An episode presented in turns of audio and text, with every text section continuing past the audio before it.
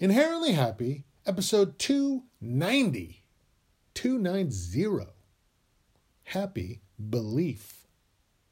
We begin as always with the Happy Creed.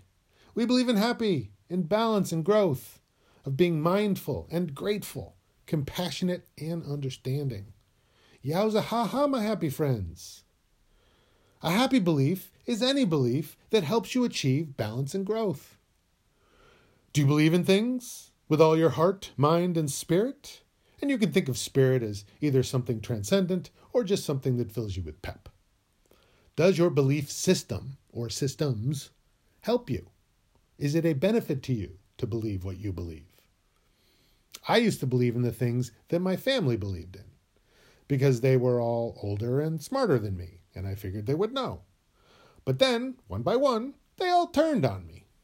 They shamed me, manipulated, misused, attacked, and betrayed me. Until I wasn't quite so sure that they did know what was best for me. And so I started to investigate the world on my own, without their influence. And things improved. So maybe they didn't know everything. Finding your own way can be scary, and I doubt if I ever would have even tried it if not for the mistreatment I experienced from those closest to me. So, should I thank them for their meanness? I mean, they mellowed out eventually, when they realized they could no longer control me. But it took a while for them to come around, and really, I was never fully convinced they ever truly did because of little comments here and there that made me realize they still considered it a them versus me scenario. I wasn't trying to fight them.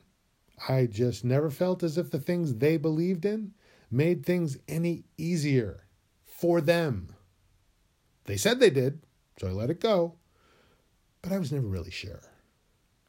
I don't try to tell people what they should believe.